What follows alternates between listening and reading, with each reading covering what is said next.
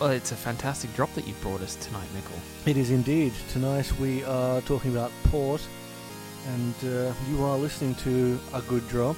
A good drop indeed. I'm Stuart, I'm Michael. and tonight we're going to talk to you about port. Cheers.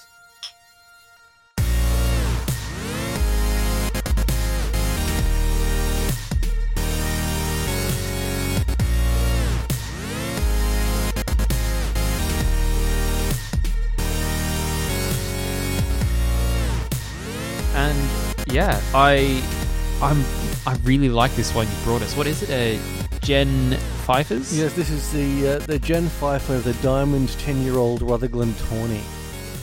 It's very, very, very smooth and very warming, like you'd expect in a really good port. Yeah, I, I agree. It's it's everything you, you want a, a Tawny port to be, Mm. I Wh- think. Where did you get it? So, uh, I, as as with many of the uh, the wines that uh, that we've covered, I, I got it from uh, from Naked Wines. Naked Wines. which is um, they only sell small wines from small winemakers. Not a sponsor. Not not a sponsor. I, I wish they were a sponsor. No, I, I pay them for my wine. They don't pay me for it. Not yet. Not yet, but it's uh, And it's- it's, it's really nice. It's good wine. There's there's a lot of good independent winemakers in Australia. Mm. Oh, And- Australia has fantastic wines. Some of the best in the world. Yeah, and certainly I think the the proof of that is in this Tawny, which is just a fantastic It's bloody beautiful, Mm. mate. fantastic drop, and uh, it's um, the uh, according to um, according to their information, the Diamond Rutherglen Tawny has an average age of ten years, with uh, some of the blend being up to fifteen years old. And uh, they say it has aromas of hazelnuts and mixed spice, with a palate that's warm and nutty and silky and light, with a lingering hazelnut aftertaste. Now, Yeah, I, I- can I can see I- hazelnut. yeah, I, I would uh, agree with that. Certainly, the aftertaste is really pleasant. Like it, it coats your tongue very nicely. Mm. I would also say there's a bit of honey in there as well. Yeah, I agree. Yes, There's the the sweetness of it. It's not overpowering, but No, it's it's definitely a dessert wine. There's no doubt about that. sure is. I, I could drink a whole bottle of that, no problems. Yeah, so I, don't, I let's- don't recommend it. No, not not not a whole bottle at once. It would be almost a shame. It'd be a, yeah, it'd be a waste. Yeah, but uh, I will because I'm I'm slightly impressed by uh, by by Jen Pfeiffer. I'm going to talk about her very briefly because uh, she was born in 1980 and actually made her first wine at the age of 20 in the year 2000. Wow. Yeah, and because she um, originally worked for the the family business of Pfeiffer Wines, and uh, her first wine was for them, and she's still producing wines for them. But in the last several years, she began making wines under her own Jen Pfeiffer label. Why wouldn't you? Yeah, and is now making a wide variety of uh, of wines. From uh, Rieslings and Chardonnays to Merlots, Tempranillos, and of course this lovely Tawny Port. That's really interesting. And uh, while this port itself hasn't won any awards, Jen Pfeiffer has actually won over 300 medals in the time that she's been producing wines. In 17 years, that's Yeah. awesome. That's awesome. That's at least 10, tw- 10 to 20 awards a year. Yeah, it's it's it's impressive and I think it, Yeah. it shows in the quality of, of the wine that, that we're drinking here. Mm. It really does. Might have to get another bottle of Yeah, that. there's there's definitely some experience in she knows what she's doing. Mm. That's really good. So, port, uh, also called Vino do Vino, Vino do Vino do Porto. Uh, it's- it's a, a British invention, really. Uh, way back in the 17th century, 18th, cen- 18th century, uh, the Brits used to get 18th century, the because the numbers are backwards. The 18th century is the 1700s. Yes. Yeah, that gets me confused sometimes. Anyway, in the 1700s, the Brits used to get their port, sorry, not port, get their wine from France, because France was the biggest wine grower in the region. And, you know, the, the Brits and the French don't like each other, and and they had a few wars. So during those wars, they would get their wines elsewhere. Uh, and one of those regions was Portugal. But it wasn't very often that port port wines it wasn't very often that wines themselves from Portugal survived the journey. So, uh, what they what a couple of brothers discovered was that uh, the Portuguese used to make this fortified version, and it would it appealed to the English sensibilities of liking sweet things. Uh, so Well, and it it keeps better than than Yeah. regular wine. that that was the other big thing Mm. about it. They discovered it was going to survive the journey from Portugal to Britain.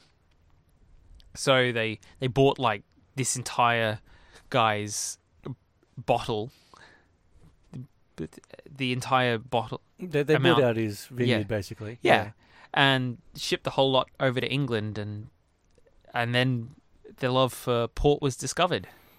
Yeah, and uh, of course it, it is um, technically a, a Portuguese fortified wine produced exclusively in the Douro Valley Mm. in the uh, In, in your region. yeah in um, in Portugal. Hmm, And it's, yeah. it's protected under the appellation de origin contrôlée. Well, in um, in Europe, In at Europe. least. Hmm, same way champagne and cognac is protected in France. Yeah, exactly. So, in countries outside of Europe, pretty much anything like what we're drinking can be called a port. It can. But- I don't think it's actually called that in Australia, though. I think No, we, well, it's we follow the the European law. mm, well, this is. I mean, this is called a tawny port, not port, but still a tawny port. I- Is it called? Is it called? Is it actually called a port? It- Is it- port on the label? oh yeah, it's on the bottle. Oh, there you go. Because I- most of the stuff you buy at uh, Dan Dan Oh, Murphy's. no, actually, it's not in the bottle. It's uh, yeah, ten-year-old Rutherglen tawny. It does not Mm. say port. Yeah. That's what I thought. Because at Dan Murphy's and most bottle shops I go to, I don't see port called port unless it's from Portugal. Yeah, and of course the uh, the standard rule of thumb in America is that anything can be labeled port, but only imports can be called Oporto, Porto, or Vino de Porto. Hmm. So they're they're slightly different to us, Yeah. but you know you sort of gathered that from their accents. Yes, very, very true, very true. And uh, of course, the, there's actually a lot of countries outside of Portugal that produce fortified wine in the port style, Hmm. which are you know uh, France, South Africa, Canada, India, Argentina, America, and of course Australia. Yeah, I don't think I've actually had an official port before. I think I've only ever drunk Australian versions. Yeah, I, I think I've also only drunk uh, Australian wine in the port style rather than an actual Portuguese port. We need to fix this, Mickle. We do. We need to find a Portuguese port. For our good listeners, we need to let them know. Yeah, uh, everything that's on our list today, our top drop, our good drop, and our odd drop, are all Australian today. Mm. And I mean, they're all bloody good. So, Yeah. Well, that's that's what you'd expect from us, wouldn't? Isn't it? yes. Well, exactly. We are. We are all about getting that good drop. Mm. So when uh, when we started researching port, I had no idea how huge this topic was going to be.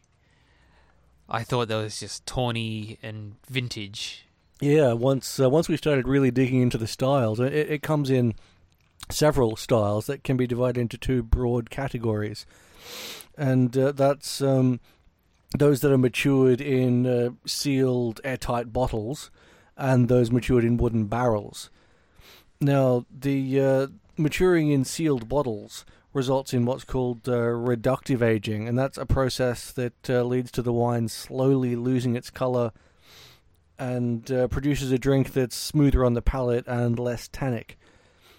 Whereas the small amount of oxygen exposure that's allowed through aging in wooden barrels results in oxidative aging, where the color is lost at a faster pace and uh, some volume is lost to evaporation as well. So you end up with a uh, slightly more viscous port at the end of it. A little bit so viscous meaning a little bit thicker. More, Yeah. more like a syrup.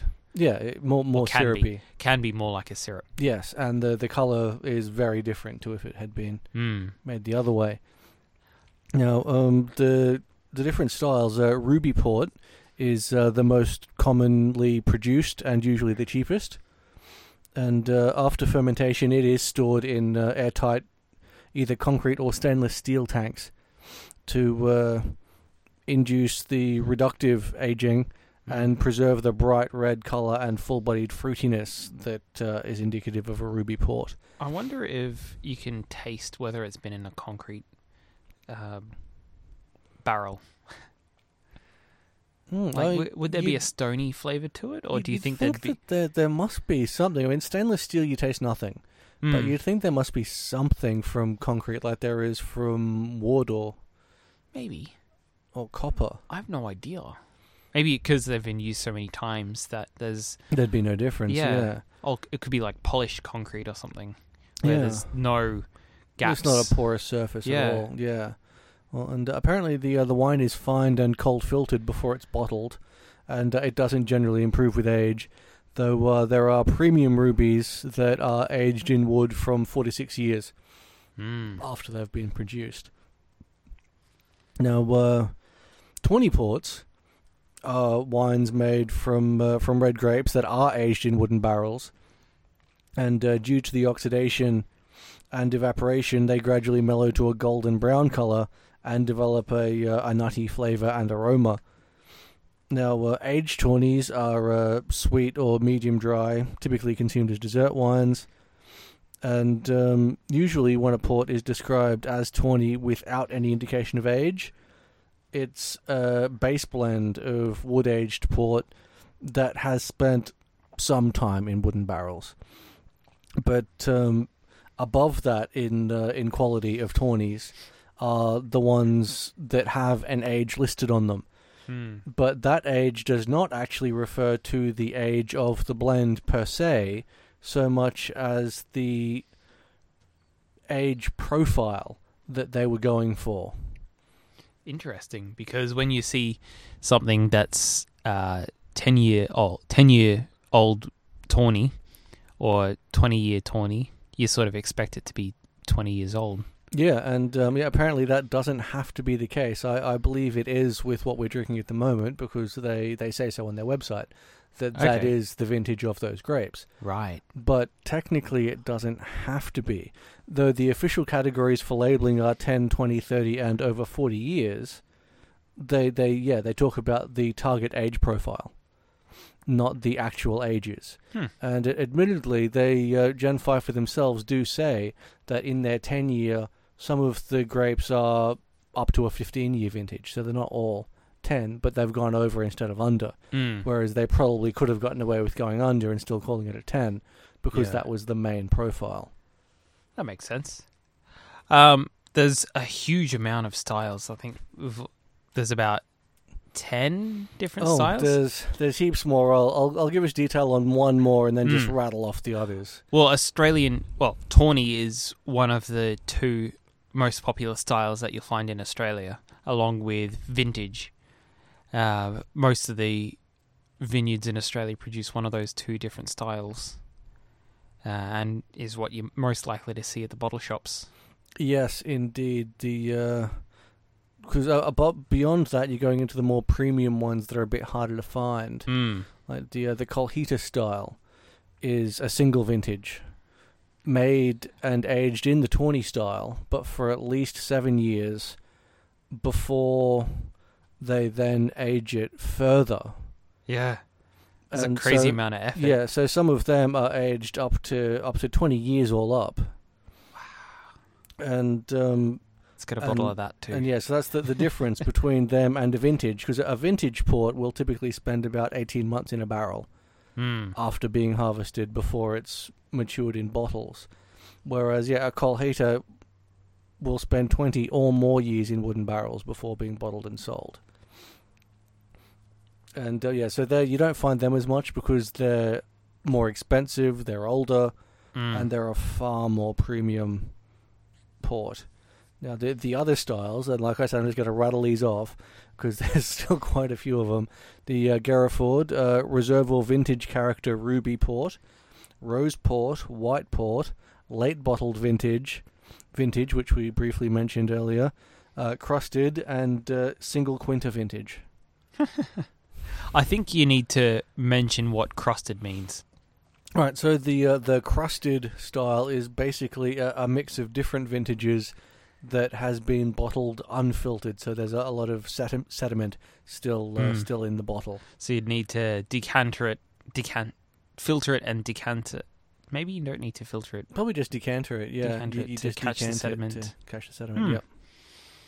It's very, very complicated. Much more complicated than I was expecting it to be. Yeah. I just want to get my bottle from the bottle shop and drink my deliciously sweet alcoholic beverage. yes. Yes, indeed. Don't But- we all? But now there's a huge amount of history involved. Like, e- way way more than I thought there was. Um, it's just just blown blown my mind. Like it's, I thought it was just uh, vineyards just concentrating the red wine or something when they and then called it port because it was a fortified wine. They fortify it with more wine, Yeah. but it's uh, it's fortified. With, oh, it used to get fortified with brandy wine or wine brandy. Mm, though, yeah, what what they call brandy wine is nothing like actual brandy. It's No. a different product altogether. Not anymore. Mm. It yeah they and now I believe they use a neutral grain, nu- not neutral grain, neutral grape spirit, Yes, I believe that is the not case. not yeah. grain.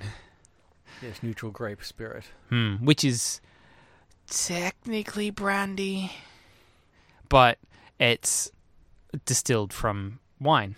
Yeah. So yeah, it is wine fortified with more wine, just distilled, fortified with distilled wine. Hmm. Yes, and uh, was was there there was some interesting history there. Not not quite at the level of a riot, but there was something that went terribly wrong.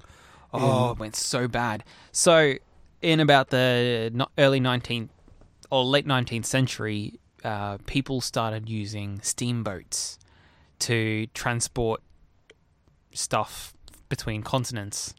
And one of the uh, characteristics characteristics of a steamboat is that they're usually much more humid and warm than a regular boat. So what happens is more bugs can get transferred between continents. This is why quarantine matters. So in the in the beginning of the 19th century, an American root insect called I wrote this down, uh, Phylloxera. Uh, it destroyed most of the European vineyards and Portuguese vineyards as it, you know, ate just ate the roots and killed them outright. So most of the Portuguese just either gave up or treated their the soil in the vineyards with this toxic chemicals that meant they couldn't grow grapes anyway. And yeah, they just sold them all off to to the Brits who who held on to them until a solution came around which was in the form of American grapes. They um, they grafted the roots of the grapes, as you'll probably remember from the wine episode. They grafted the roots and of the American grape varieties onto the plants and vines of the European grape varieties to produce the wi- most of the wines that we drink today. Most of the European wines that we drink today. So the the port we're drinking from Portugal is probably owned by a British person or a British family and not by the Portuguese. Interesting. Yeah, I thought that was quite quite interesting Yeah, too. and yeah, certainly proof that um, you got to watch those little bugs and nasties that could potentially come in and because the last thing we need is that happening to the Australian wine industry. It would be devastating. It was devastating back then, but it'll be equally devastating now, I believe. Oh yeah. because Australian Australia's quarantine is top notch. You cannot sneak anything through without someone noticing. Mm, very true. Very true indeed. I, I tried to have someone bring in some uh, some Kopi Luwak coffee for me, and it got picked up in quarantine, and they let me keep the box that it came in. that was that was the extent of it. Wow. Well, at least you got to keep the box, Yeah, it was a nice box.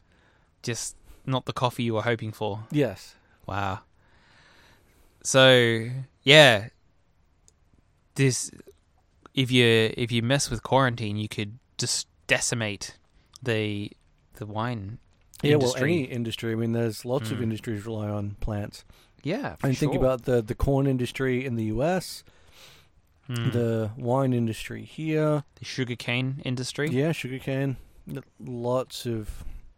But I mean, I don't think Europe is as big on plant-based industries now as they once were, but they still sure. have a lot They'll- of producers. They'll of, have their own farms for sure. yeah, and a lot, a lot of producers of apples because they, they still produce a lot of. I mean, England produces a lot of cider.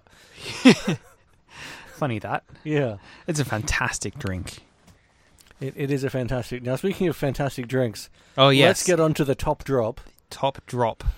The toppest of drops. Yes, so uh, that is the Hardy's Rare 2025 year today. It is a really ta- that's my phone going off. Somebody forgot to put it on silent. Uh, the tasting notes sound really nice, really tasty. The sumptuous, luscious, tawny, sweet wine with leafy aromas of mandarin peel and sweet spice, nutty and tangy on the palate, rich, grippy finish. It's twenty percent. It's red, and it's won gold at the International Wine Challenge 2017. And, and uh, Hardy's actually has, has quite a history as, as a wine producer in Australia, don't they? Yeah, they've been around since 1857, and they're uh, they're fifth generation winemakers. Yeah, so you, you'd expect good things from uh, from them. Really good things. In fact, I'm probably going to go hunt down one of these bottles. Uh, I'm adding it to my list. Mm, I'll, I'll admit it, it does sound quite good.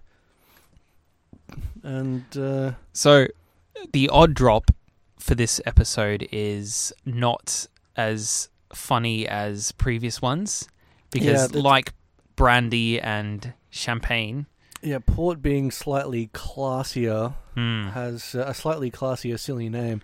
So it is uh, Mr. Pickwick's particular tawny, Yeah. which is still a little bit of a mouthful to say, uh, and sounds a little bit little gig, funny. gave me a little giggle, Yeah, and just a, or a um, smirk. But uh, it's as as with a number of our uh, odd drops, it's actually sounds quite good. It's uh, a mellow and well-rounded wine, uh, matured in small oak casks to enrich the bouquet and flavor. It's uh, apparently got a deep, rich color and palate. It's produced in South Australia, right, right here in um, in Australia, and uh, apparently it uh, it won a trophy at the Royal Adelaide Wine Show in 2014 as well as two gold medals at the Royal Adelaide and Royal Melbourne wine shows in 2014. It's m- won more awards than our top drop. Yeah, though in, in 2000, three years ago though, it, it won them three years ago. Mm. It's probably still damn good. Yeah, it could have been our top drop three years ago if we had a podcast then. we had a podcast back then. Yeah, I think we picked the top drop as it was. It had won the most recent uh, awards for Tawny. Yeah, I mean, because the, the the more recent awards means that the one you're going to go and buy from the bottle shop now Mm. is most likely from the same batch that won the award. correct. Which means that's a bottle I'm going to hunt down now, Yeah, not you- three years ago. Yeah, you don't want to wait. Exactly. So, Who knew there'd be so much to it? We've skimmed Yeah. over a lot of stuff. Oh yeah, we've we've left a lot out. Now, if if there's enough interest, if there's a request, we can come back. We can do port two, the reporting. Report. If yeah, if it is requested by our listeners, there will be a sequel because there is We've got to go deeper. yeah, there's well and truly enough content to go deeper into port. I mean, we the styles alone, we left out like six styles that we didn't talk about. Mm. And it's all really, really tasty. So, yeah, we'll probably get this on our next time around. Yeah, so if um, if you request it, we'll definitely do it. Otherwise, we'll probably do it. probably do it anyway. And we'll have to drink more port, which is a crying shame. It would would be a terrible thing to have to drink more port. Yeah. And uh, yeah, so as So, as well, always, hang on. When was the first time you had some port, Mickle? Oh gosh, the first time I had port. let's that's let's going, do some reminiscing. That's going back a long ways Me too. because uh, I I don't even remember. I mean, a long time because I I remember my great grandmother always had port in in her house Okay. because she would have a glass of it before bed. Yep. To, A uh, nightcap. Yeah, a nightcap. Yeah, exactly. And um, so it, it wasn't unusual if there was a big family dinner at her place for there to be a bit of port, Hmm. and everybody could have a, a little bit, even the kids, because it was it was sweet. We didn't mind it either.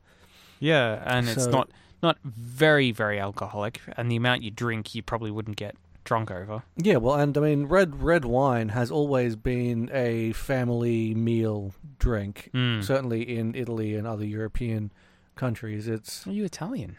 no Scottish, Oh, there you go. Never mind. but The way you said it made it sound like you had Italian heritage. No, that's just a thing, I guess. I mean, it's yeah, in European countries in general, drinking Yeah. red wine with dinner is not unusual. So- And couple of hundred years ago, people would drink it for breakfast too. Yeah. Yes, exactly right. So I I was young, I know that. Hmm. I probably would have been 14 or 15 when I had my first sip of port. It was the same. It was a family dinner, and Dad gave me a, a let me try some, and yeah, it's super duper sweet.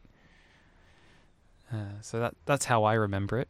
Yeah, always being a, a sweet, tasty drink that that warms you from the inside, Mm, but doesn't burn your throat on the way down, like a whiskey or a brandy. yes, it's uh, it's a gateway drink, Like Moscato, like Moscato. yeah, only better. only better. Yeah, much probably much more cul- culture to it than Moscato. Than Moscato, yes. I mean, yeah, the there are some very cultured drinks based on Muscat grapes, but that's something for another time as That is well. another episode. We're gonna do uh, a Muscat episode at, at some point, but the next episode we're going to be doing is when I cocktails. check my notes. Cocktails. Yes, we'll be talking all about cocktails. This is a big one, guys. It's going to be a two-parter, Yeah, because there's there's a lot to cover on cocktails, but and we'll, we'll record it all at once, though. Yeah, But split it into two. So our our second half, we're going to be probably three or four cocktails in. yeah, because we we just we couldn't work out a way to break up that content sensibly into two individual episodes Mm. without just making it one big long two-parter with a, a cliffhanger in the middle. Yeah, so we'll probably have uh, we'll we'll describe it next week when we when, when we when we kick off into the episode, we'll we'll talk about how uh, how it's going to go, Hmm. and uh, Yeah. in, oh, um, before we before we go, before we wrap it up, how many bottle caps would you rate this port? I'd give it a nine. yeah, It's I'm I'm really, really nice. I I also give give this one a nine. Hmm. But oh, there's a bit of sediment in it. Huh. Um, yeah, it, it ro- just rolls rolls off your tongue, just goes straight down. Um, I only got a little bit because I'm driving later, so which is smart. Um, because if I had more than a little bit, I would have drunk more than a little bit. It's very very tasty. and certainly very easy to drink. Mm, for sure. Uh, so uh, that yeah, that brings us to a close. Brings us to a close. So we will remind you to uh, share us with your friends Yeah, subscribe on iTunes, uh, like us on Facebook. and follow us, of course. Hmm. Uh, send us an email. Yep, at uh, a good drop at gmail.com. Yep, and or check out our website at uh, good drop podcast at .com.au. So just a good drop.com. A good, sorry, a good drop.com.au. It's been a while Yeah, since I've looked at the website. we're, we're a good drop podcast on Facebook Hmm. And iTunes. and iTunes. Yes, yes. So uh, we've we've not really heard from any of you. So do do talk to us because we we want to um, be doing the stuff you guys want to listen to. Yeah, if you have a, a drink that not many people have heard of but believe there's heaps of history, send us a message. We'll gladly talk to you about it. Yes, indeed. So um, until next time. Cheers. Cheers.